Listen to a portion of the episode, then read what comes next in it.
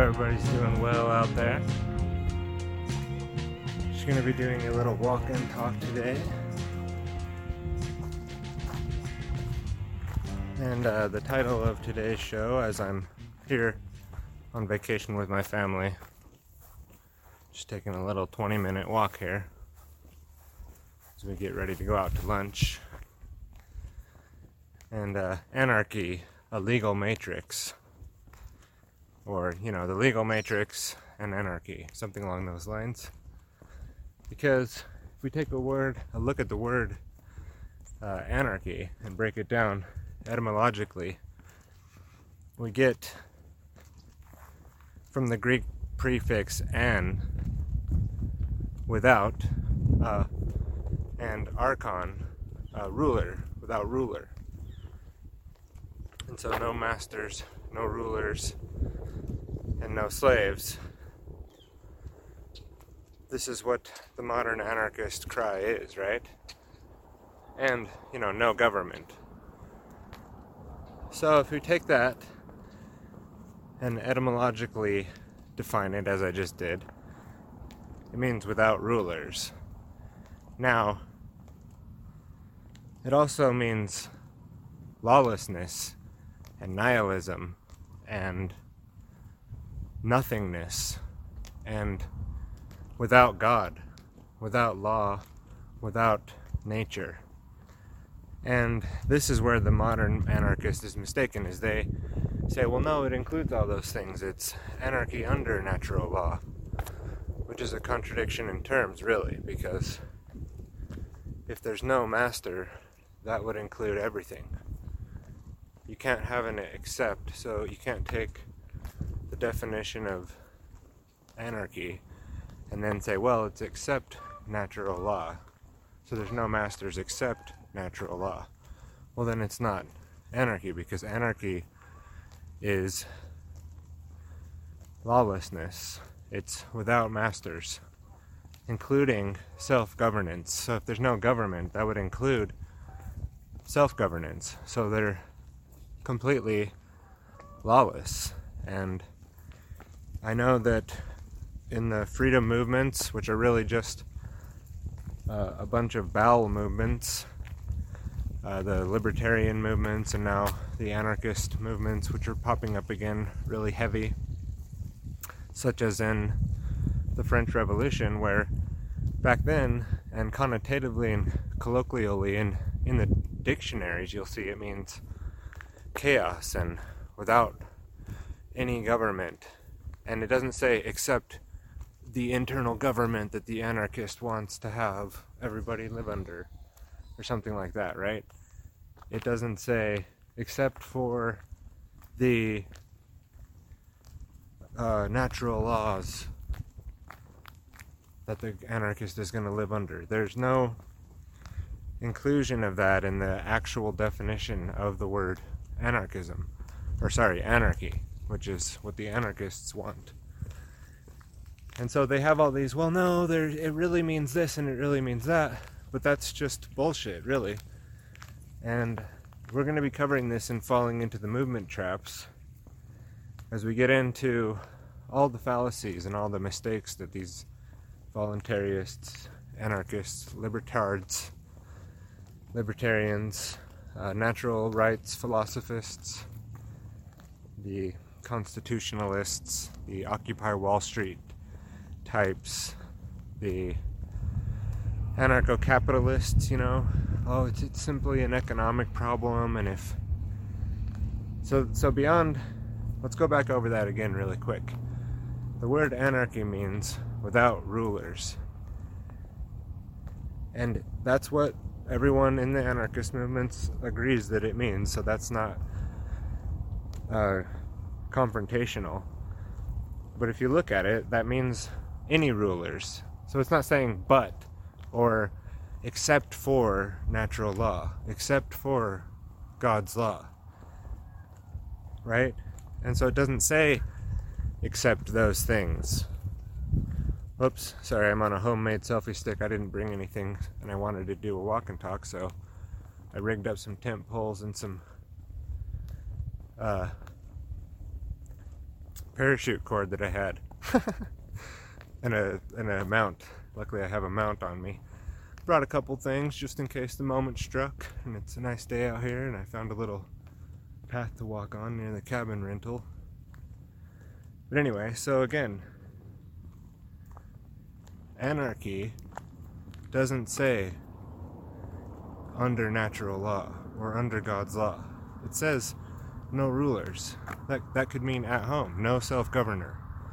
It can mean that. It can include that. It can include nihilism. And traditionally that has what been what it means.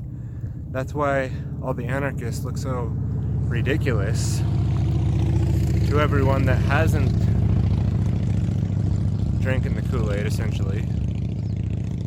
And does think to them anarchy means chaos because literally no master, no ruler at home, no God is nihilism, is atheism, is solipsism, you know, it's nothingness.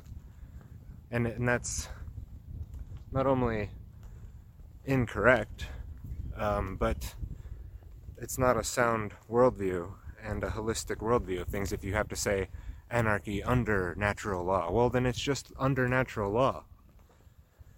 There's no, you can't refute natural law and be under it in the same sentence. And so anarchism is the refutation of any master, including self mastery, including self governance. And it's not a word game that I'm playing here. This is traditionally what anarchism is. And as a philosophical movement, adding things like ca- capitalism on the end of it doesn't mean anything. It's not a holistic worldview that encompasses ethics and morality as philosophy really should. Uh, the pillars of philosophy should include sound epistemology, uh, ethics, and logic being applied to that that's consistent without contradiction, not full of contradiction where you have to add in except for under natural law and God's law. And just to sort of wrap this video up, again, God, in the accurate definition of what that actually means, is not the Christian man in the sky, bearded guy, uh, or like human anthropomorphized deity living somewhere, you know, around us, or create like some like outside of this creation, and and like created this place and is like external to this place. Especially for me when I'm using the word God, but what I've come to find is actually the true definition of the Hebrew God in the Bible, what the Bible is actually talking about is the universe and existence and everything. And so when we're talking about living according to God's law, we're not talking, I'm not talking about religion or a Christian, you know, like exoteric Christian meaning of the word God. So people would say, well, then why even use the language? Because that's what the whole system is based on. The legal matrix that you're under is based on the law of the Bible, only it's completely inverted. Because the first commandment in the Bible, which the Bible is an allegorical uh, story with anthropomorphized characters such as Jesus Christ, who is the Word of God, or Logos, which is natural law, which is existence in operation, how natural law actually works. And so, yes, they've anthropomorphized Jesus Christ into being a human to give it human like characteristics to explain how natural law works. And so, Jesus in the Bible is literally the Word of God or the laws of nature, the immutable, unchanging, unwavering laws that govern this demented reality, this this 3D dimensional place that we're in. And so the reason why that's important is because the whole legal matrix that you're under has taken how to live under natural law, completely inverted it. The very first commandment of the Bible being to have no other gods. And the first thing we do, God being the law, God being the universe. So to respect what's real and not to respect that which is artificial, that which is man made, which man law, man's laws are man made, are artificial. So when we put our hand on the Bible in court and swear an oath to tell the truth, there's a reason for that because it's the law, because it's the law book, it's the ultimate law book. But again, they've taken and inverted that because you're in a man's law court operating under man's law. And so you, you're swearing two oaths, and you can't have two gods. Basically, you can't follow two systems of law. You can follow man's law, as we've all chosen to do, as all the slaves have chosen to do is live under the man's legal fiction legal matrix. Or you could live and choose to follow the laws of nature or God's law and live under your natural endowed rights and existence that you already have uh, based on just the pure fact of your existence. And